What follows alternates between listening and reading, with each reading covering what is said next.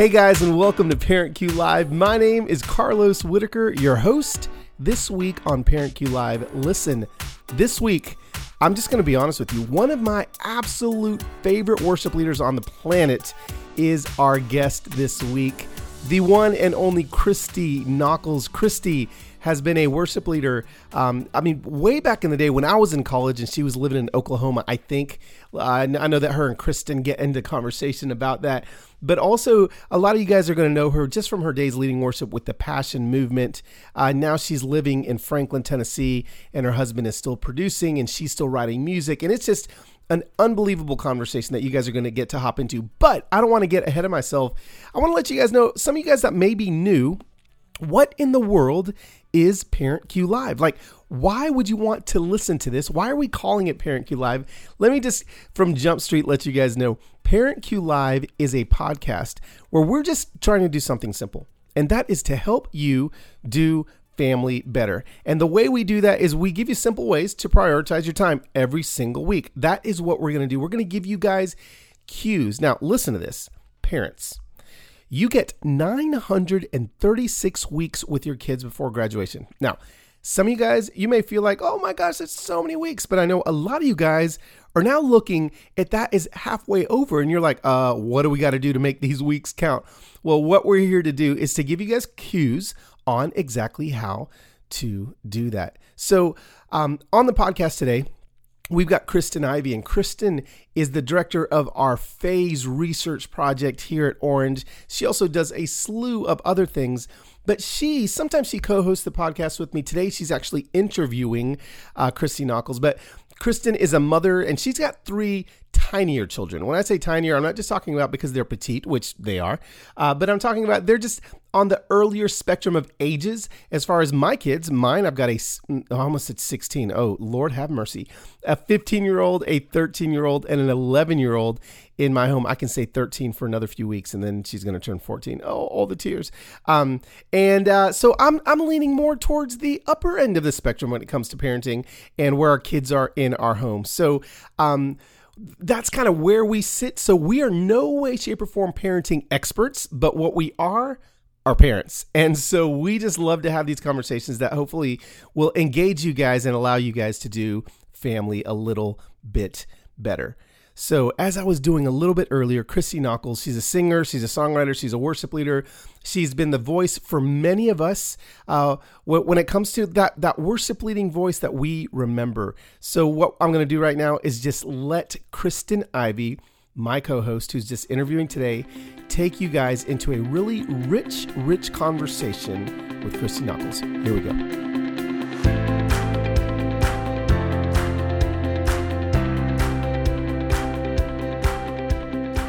Christy, it's so good to be talking with you today. Our listeners probably know you um, from your music career, and um, early on, you and your husband were part of Watermark Group, and you've done so many incredible songs. Um, I would just love to hear a little bit from you about where music started for you and when you got when you knew that this was going to be part of your career. Well, I was raised in Oklahoma as a preacher's kid. I'm um, the youngest of three, and I'm the only girl.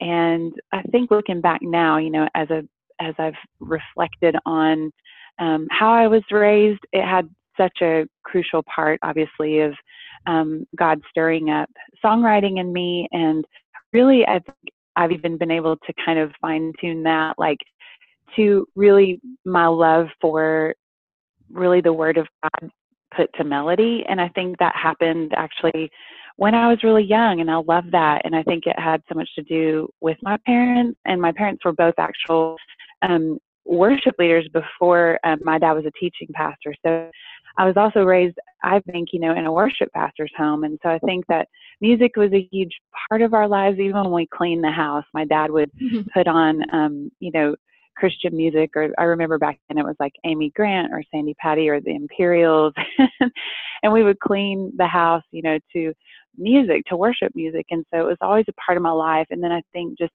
learning about the Word of God from from them um, just made this love for it in my heart, and then you know connecting that as a teenager when I started writing music really kind of started writing um, when I was about nine or 10, but then that just really started to develop on into when I met Nathan, which I was 19 when I met my husband, but I, it really came alive. I think when I when I met Nathan in a new way because I could play the piano enough to songwrite, or I could play the guitar just enough to get by. But when I met Nathan, I remember telling my parents, and this sounds cheesy, but like I really meant it when I said it, and I remember really saying out loud to them, "He can hear the melodies that mm. are in my head." That's and he great. can play them, you know, on yeah. an instrument. And that was like, oh, it was just everything came alive in a new way when we met each other. And I think I kind of had the lyrics that he, you know, couldn't put words around the melodies that he was playing. And so it was like this marriage really of um, music too that came together. And so we married at the ripe old age of 21 and just so much of the early songwriting days were just, you know, it was kind of us under a rock, you know, like in our little apartment, um, learning to do life together as I was learning how to boil noodles and like make things and be a wife. And um, we just had this sweet journey of that sort of being this quiet cultivation of this gift you know that god had started when we were both really young. Yeah that's that's incredible. And what a beautiful story and a beautiful beginning to how um, you were making music together. I wanted to talk also just a little bit about what that looked like when you first became a mom i mean how yeah. did your your life your mission your ministry it seems like you guys were part of a church plant you'd already been at Passion Conference and played for mm. thousands and thousands of college students. Mm. And then you had this kind of career that was taking hold. And mm. then all of a sudden you became a mom. And how did those two things begin to mesh? You know, when motherhood first came upon me, um, I was super grateful because um, we had lost two babies when we first started trying to have children. And so, a year and a half straight, maybe closer to two years, uh, we basically dealt with loss. And and so when I became pregnant with Noah, our first, of course, there was just this um, gratitude and um, a place also, I think, of surrender. I remember likening it to Hannah's prayer um, mm. in in for Samuel, and and just um, really identifying with by the time I became pregnant with Noah, just um, that, okay, Lord, you can have him. Like, thank you. Wow. I'm so grateful to get to have a baby. Wow. But you know when um, you know when they when Noah arrived and you know we were still basically um, traveling a ton and getting on a bus and we would mm-hmm. you know pack up all the baby gear and Noah would go on the bus with us and we would be um, barreling down the highway in a bus, and he's up in a pack and play in the back, laying yeah. back there, watching him literally catch air um, as we're going down the highway. Um, it just, as you can imagine, um, it, it, it's a lot, you know, to to travel with a baby. And um, I see friends like you know Kari Jobe doing it now, and I just look back on that time and just I know how to pray for young moms at this point, especially when they are on the road, because it's a lot. It's a lot to take on. And I think even at home, our home life when we were there, and I would try to get into a rhythm when we would come off the road, I quickly began to see that um, my heart was basically just not postured in a way that um, I was able to really um, on motherhood in a way that the Lord wanted me to. And so I really kind of fought it. I've, I've fought it pretty hard and kept trying to compartmentalize my life and I kept trying to manage it. Um, but really, what the Lord brought me to was this place um, at my farm table one morning where I basically was exhausted to the point where um, we had actually made the decision to come off the road. Um, by this time, Noah was um, going to start kindergarten. So in a five year span, you know, we made it work. We also had a toddler um, within that span. You know, he's getting ready to start kindergarten. Ellie at that time was a toddler, and um, it was a lot for me to try to um, manage. And so I came to this point where I think the Lord was just like, this isn't about you trying to compartmentalize this. This is about your heart. And the Lord just began this work in me of learning to be present and learning to be still and also being willing to basically kind of have that Abraham and Isaac moment of laying something down. And at that point, it was my career and like trusting God with the platform that He had given me. And literally, He asked me to lay it down for mm-hmm. motherhood. Mm-hmm. At least I didn't know at that time that it was just for a season. But, you know, obviously, hindsight, I can see that. But the Lord was asking me in that moment, like, are you willing to trust me with this? Two, just being able to like see God's faithfulness in that. And I watched him um, reorient my, I don't even know if that's a word. he yeah. reordered my yeah. steps, he reordered my priorities, he reordered uh, really my heart. And I started just, I remember it was this bullseye thing. It was like, hit the bullseye, it's just the bullseye for you every day is um, your relationship with me. This is the Lord kind of talking to my heart. You know, you hit the bullseye with me. You hit the bullseye with Nathan. You hit the bullseye with these kids. Wow. And watch me take care of the Saturn rings you know, I have three kids of my own, and there's so much of this struggle that you talk about that resonates with me personally. And I was reading through something that you wrote, and you have some words here that are just so real and so powerful. I, I wanted to share just a few of them. Um, one of the things you said, you talked about your fear um, and how you had to wrestle with fear in the early years of your parenting. And you say it was fear that you might not ever have a singing platform again fear that your purpose would be reduced to this hidden place of mundane and menial tasks. And I just think in my own life, when I talk to moms in particular, this is such a great tension. Um, just the pull to be everything for our children that we love dearly, and yet also figure out how to surrender and not lose ourselves in the process. Um, mm-hmm. What would mm-hmm. you say to a new mom, or really any mom who's just trying to manage that tension?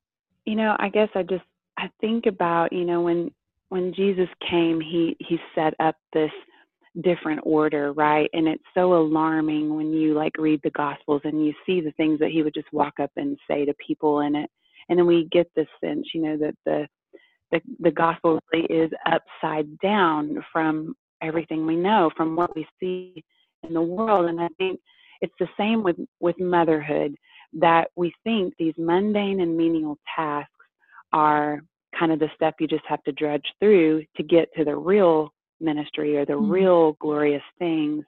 But what I've found is really the glorious is almost more inside of those mundane menial tasks if we really are brave enough to see it and if mm-hmm. we kind of let those fears go enough and trust Jesus with the fears of, am I ever going to get out of this season? Am I going to have my career back or am I ever going to get back to mm-hmm. school or am I ever going to do these things? So it's not it's not getting past those moments. It's not pushing through them. It's actually in those moments that Jesus wants to do a, a real work. And just as Jesus often like walked up to people and you know started a conversation, and they would say something and he would um, ask a question back almost as his answer is that's what it becomes in those mundane menial task type moments. Maybe you're in front of the kitchen sink or you're changing a diaper or you're getting your few minutes of quiet during the nap you know that you're just like holding on to for dear life. But it becomes this this relationship and it there's these questions that um, jesus begins to ask him in those times. Um, and those those moments of motherhood actually can become quite glorious. I've found, and actually, they become the stuff of real life. They become actually the real ministry moments. Um, and if it's all upside down, like like the kingdom of God is, um, mm the mundane menial tasks are actually where it's at. Wow. And I'm finding that those are the moments that he wants to actually he himself not us but like him he wants to actually kind of elevate those moments to where it's like oh i'm getting the most from jesus out of these times cleaning the sippy cups and yep. like doing all of these like tasks but really you're having this kind of pray without ceasing um like life with jesus in those moments. And always look glorious and it's not like you're always singing a song of praise. I mean you know there's the moments where we break down obviously but you'll get to see how god will shape your heart in these motherhood moments in a way that like in years to come you'll still be pouring that out on other people. And it's the stuff that penetrates the heart that's amazing i love um, i love the way that you talk about that paradox of glorious and mundane. And I know you actually have a podcast on that topic about finding things, um, finding glory sounds like such a big word that um, it's easy to attach that, I think, in my own head to something that seems huge and that seems meaningful and that seems powerful. And, um, and yet, really we do find it in those tasks like you said like cleaning the sippy cups. I'm thinking about you know my days of changing diapers and carrying the dirty diapers to the trash and yes. spit up all over me and i haven't slept and it doesn't feel like that's this big glorious thing. So um, there's it's a it's a tough um, time to really begin to embrace that um, in our parenting. So i loved when you were talking about um, early on in your marriage and your music was so important to you as a family. Um, you obviously kind of just, I mean, music was who you were, I think. Mm-hmm. Um, and so, what did it look like when you were parenting, you know, babies and preschoolers to take music not just as something you did in the church or creating these, you know, chart topping albums, but to use music in your home with your babies, with your preschoolers, with your toddlers? It's so neat to to look look back on just um, the early years of like seeing our kids respond to music, and um, we we were always just playing music around the house, not on records, but actually like have the guitar out and mm-hmm. sitting at the piano and the kids crawling around, and Nathan would just play, you know, and it sets a tone yes, audibly, but also spiritually, I think when we're able to either play music, worship music, and have that going. And for us, it was we could get the instruments out and we could um, sing. And, and, and, you know, what I found too is that songwriting we did not have the luxury anymore of always just being able to afford a, a you know a full time nanny or someone just to kind of whisk the kids away. Um, we just we wrote songs in the playroom while the kids playing, and and that was how we could get things done. But looking back on it, you know, it's so sweet that um, you know the kids were playing, you know, while we were kind of cultivating these songs. So how old did you say the kids are right now? Noah's 17, Ellie's 14, and Rose is 10. Goodness, that's such a fun, fun time. And now you've decided to release a CD of lullabies. Tell me just a little bit about that and what your purpose is for releasing this album. I mean, what are your hopes for it?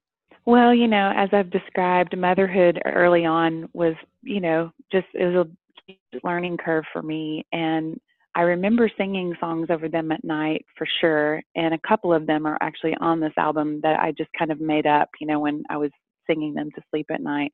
Um, but of course, you know, the the the moment, just that life uh, for me then would not have um, been able to culminate into a lullaby album um, in the way that it can now, and that's what I love, and that's that's what I think I mean about impartation. You know, is that um, I think now that our kids are at this age and we've been able to kind of look back on seasons and God's faithfulness in this, it's like the Lord just began to stir in me something kind of to, to sing over families and, and knowing how um, how hard it can be to connect with each other and to get time together how hard the bedtime routine can be and and really sometimes how hard then how hard nighttime can be when it's time for lay down and rest. Um, even as adults um, there are countless stories right now of people who are dealing with anxiety and panic disorder at night, um, people not being able to sleep. Kids, I've read blogs of moms who have special needs kids who mm-hmm. literally cannot sleep. And so my heart became heavy around this um, idea of just the people of God needing to rest and us needing to hear the song that God sings over us so that we can sing it over this world and sing a song of rest and and with our lives. And so it was stirring in me for a really long time. I knew it was something I always wanted to do, but I love how when a you know the early stirrings of something um, just go deeper and deeper. And so as God begins to like unfold this idea, it's called "Be Held: Lullabies for the Beloved," and I called it that because we're all beloved. We are really love people, God, and the whole premise around this record is yes, it's for children, it's for babies, but really the whole idea of it is it's for all of us. We never outgrow that need to to be first to to see ourselves as a child of God. We all need that moment of just saying, I'm a child of God and I I'm I basically need to have that moment every single day in my life to go, okay, God, I'm your child first before I'm parenting these mm-hmm. children. And to be able to receive his love over your own life. And then out of that endless supply, you parent from that place. Mm-hmm. So it's not, God, give me more capacity to love my kids today. That's not really the prayer. The prayer is, mm-hmm. God, help me receive your father, your otherly fatherly love over myself today. And then from that place, may that spill on to my kids today. So this whole idea of receiving receiving the song over your life first and then singing it over the dearly loved people in your life. So that's the whole premise of the record. And so it makes this um, available to all of us really to receive the song mm-hmm. and then to sing the song. And so it's just flowing out of that. And I'm so excited about it. Um, I said this about my recent Christmas album, but I really do think um, now that this is finished and it's an offering, um, it's my favorite thing that we've ever mm-hmm. done. And mm-hmm. I really feel like it's something that the Lord wants to use. And my hope for it is that it will put a song in the mouths of of the people of God and that they be able to then next morning wake up and just sing that over someone that day. And and by that i just mean with your life. It could be the mm-hmm. person at the checkout counter at the grocery store. It could be the bank teller. It could be whoever your your son's girlfriend or you know whoever is you, you cross paths with you begin to sing that over them as well with your life you begin to live it out and i'm so excited for how God's going to use it in just um, unseen ways, you know, that we'll never know about. And um, I trust Him with that. I think it's just going to be really helpful for people. Christy, I got a chance to preview the album, and I mean, if I'm honest with you, I just got a little bit emotional listening to it um, earlier this morning. Um, mm-hmm. And there was one of the songs that that just really hit me, and I don't know if it's because I heard it a lot when I was growing up as a little girl, uh, but I heard it all over in a brand new way when I was listening to you. And I really think it was that thing you're talking about of just receiving this personally. And so when we wrap up um, our conversation, we're actually going to play a little bit of that music so that everyone who's listening can get a taste of this great work of art that you've put together um, that you've made available to us. And thank you so mm-hmm. much for sharing your gift of music and um, your heart with us because these uh-huh. lyrics, I think, really will do so much um, in the lives of all of us who are living in the mundane um, as we wake mm-hmm. up and we just need to um, embrace these ideas or as we're going to lay down at night and um, filled with the restless thoughts in our heads, just to kind of mm-hmm. let your words um, and the words that God's given you sink into our hearts. Mm. For for a family who is less musical than you, um, my, my family we don't we don't have quite the same gifting of music, um, but I love listening to you talk about how powerful music has been in your house. Um, what would you mm-hmm. say to the rest of us um, about what, how we can fill our homes with music in a way that inspires and connects us as a family? Yeah, um, well, I think that you know the the digital age has honestly like this sounds so like I'm in my 40s, but it's like it's it's a little bit bumming me out. I will have to say, um, as far as like, um, you know, gone are the days it seems where you know we used to sit down and listen to a record. You know what I mean? Like I remember like when I was in high school, I would go buy a CD and I would like sit in my car and I would just mm-hmm. like listen to every song and I would like read the liner notes and mm-hmm. read the lyrics, kind of look at the artwork. Um, and I, I feel like we're going to have to be intentional as as families, you know, to um, have things that are like um, you can touch them and, and feel them and like you know read them and something you can hold in your hand because the digital thing is um, upon us and it's only going to get even more upon us. And I think, um, you know, just one fun thing that we did recently is we got a record player and we have it near the kitchen where we can hear it being played in the kitchen and the kids love going and putting a record on and we sometimes it just i don't know what it is about just pulling it out of that sleeve and then putting it on. You have to put the little needle down on the record and watch it, you know, connect. You have to be careful with it. And then you, you know, it's kind of this old kind of analog sound. It kind of sounds like a little AM radio a little bit.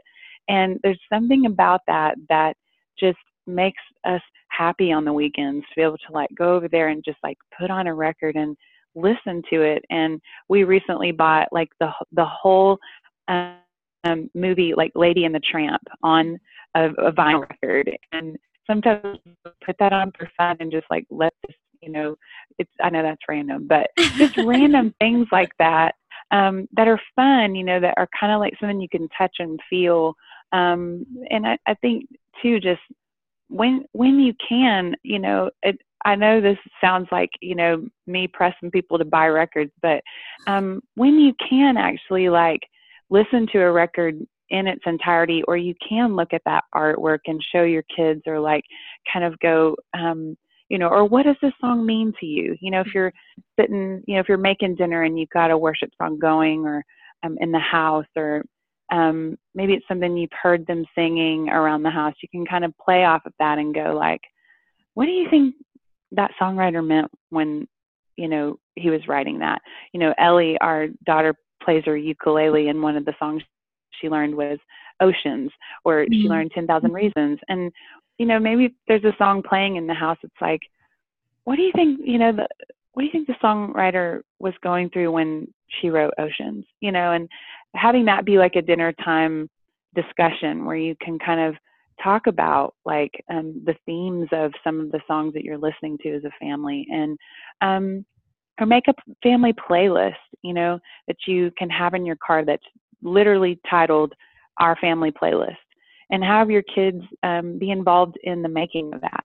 Or make a Spotify, you know, family playlist that's always in your car or in your home and you can kind of, you know, hear it in the house or the car and have it be those songs. Like our, we have a summer one, you know, and the summer, the summer playlist it's just so fun every year when we get it out and we play it because we're like, oh, I remember this.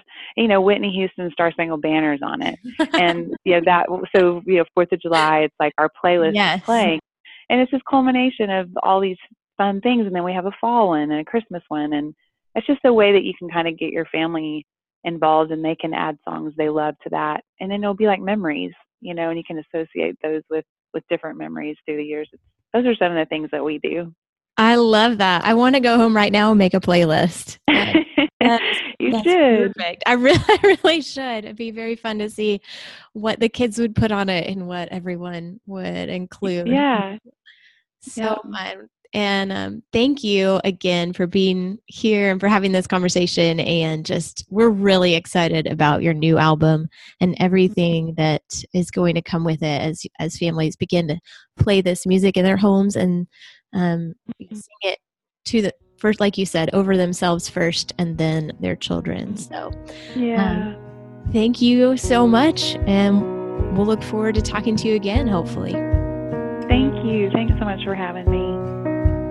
There is a place far from this worried world where freedom awaits from that burden you've got locked inside.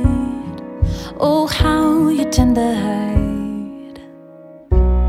So, won't you go there with me down to the riverside where the water runs free? And you can let your heart swing open wide. Won't you swing it open wide? Cause baby, you weren't made to carry such a load. Lay it down, and we can watch it go down the river of grace. Oh, the river of. And all it takes is a little bit of faith, and Jesus comes and carries it away down the river of grace. Oh, the river of grace. such an intimate yet authentic conversation with Christy. Thank you, Kristen and Christy, for being authentic and vulnerable. I'm talk about vulnerability. Well, what I loved about that conversation is really where Christy starts to lean into finding your identity in Jesus as opposed to motherhood slash fatherhood or your job or your ministry. I know for me, so many times my identity can get sucked into I'm Carlos the fun dad and, you know, when it comes to parenting, sometimes I can't be that fun dad. And so when my identity is based in that, guess what? I'm not an effective parent. And so we're not only talking about parenting here, we're talking about just your identity in Jesus, period. What a great and fascinating conversation. This is what we're going to do. I want to remind you guys of the cue. What was the cue from that conversation? The parent cue this week is this create space for music in your home with a family playlist, right? So it may not be on a record player like the Nockels family does, but it may be a Spotify playlist in the car. So spark some conversation about what specific songs mean to you and your kids. And here's the question, right? What do you think that songwriter meant when they were writing that song? That is the simple cue. Listen, guys, we're going to have a recap of this episode in the show notes including a chance to win a copy of Christy's new album at theparentcue.org slash episode 45. As always, thank you guys so much for listening to Parent Cue Live. If this podcast has helped you in any way, shape, or form, I would love for you guys to share it. Subscribe it into iTunes or wherever you listen to podcasts. Leave us a rating or review. We love those five star reviews. Carlos Enrique with the Guzman and Chivo Cabello for Parent Cue saying we will see you guys next time.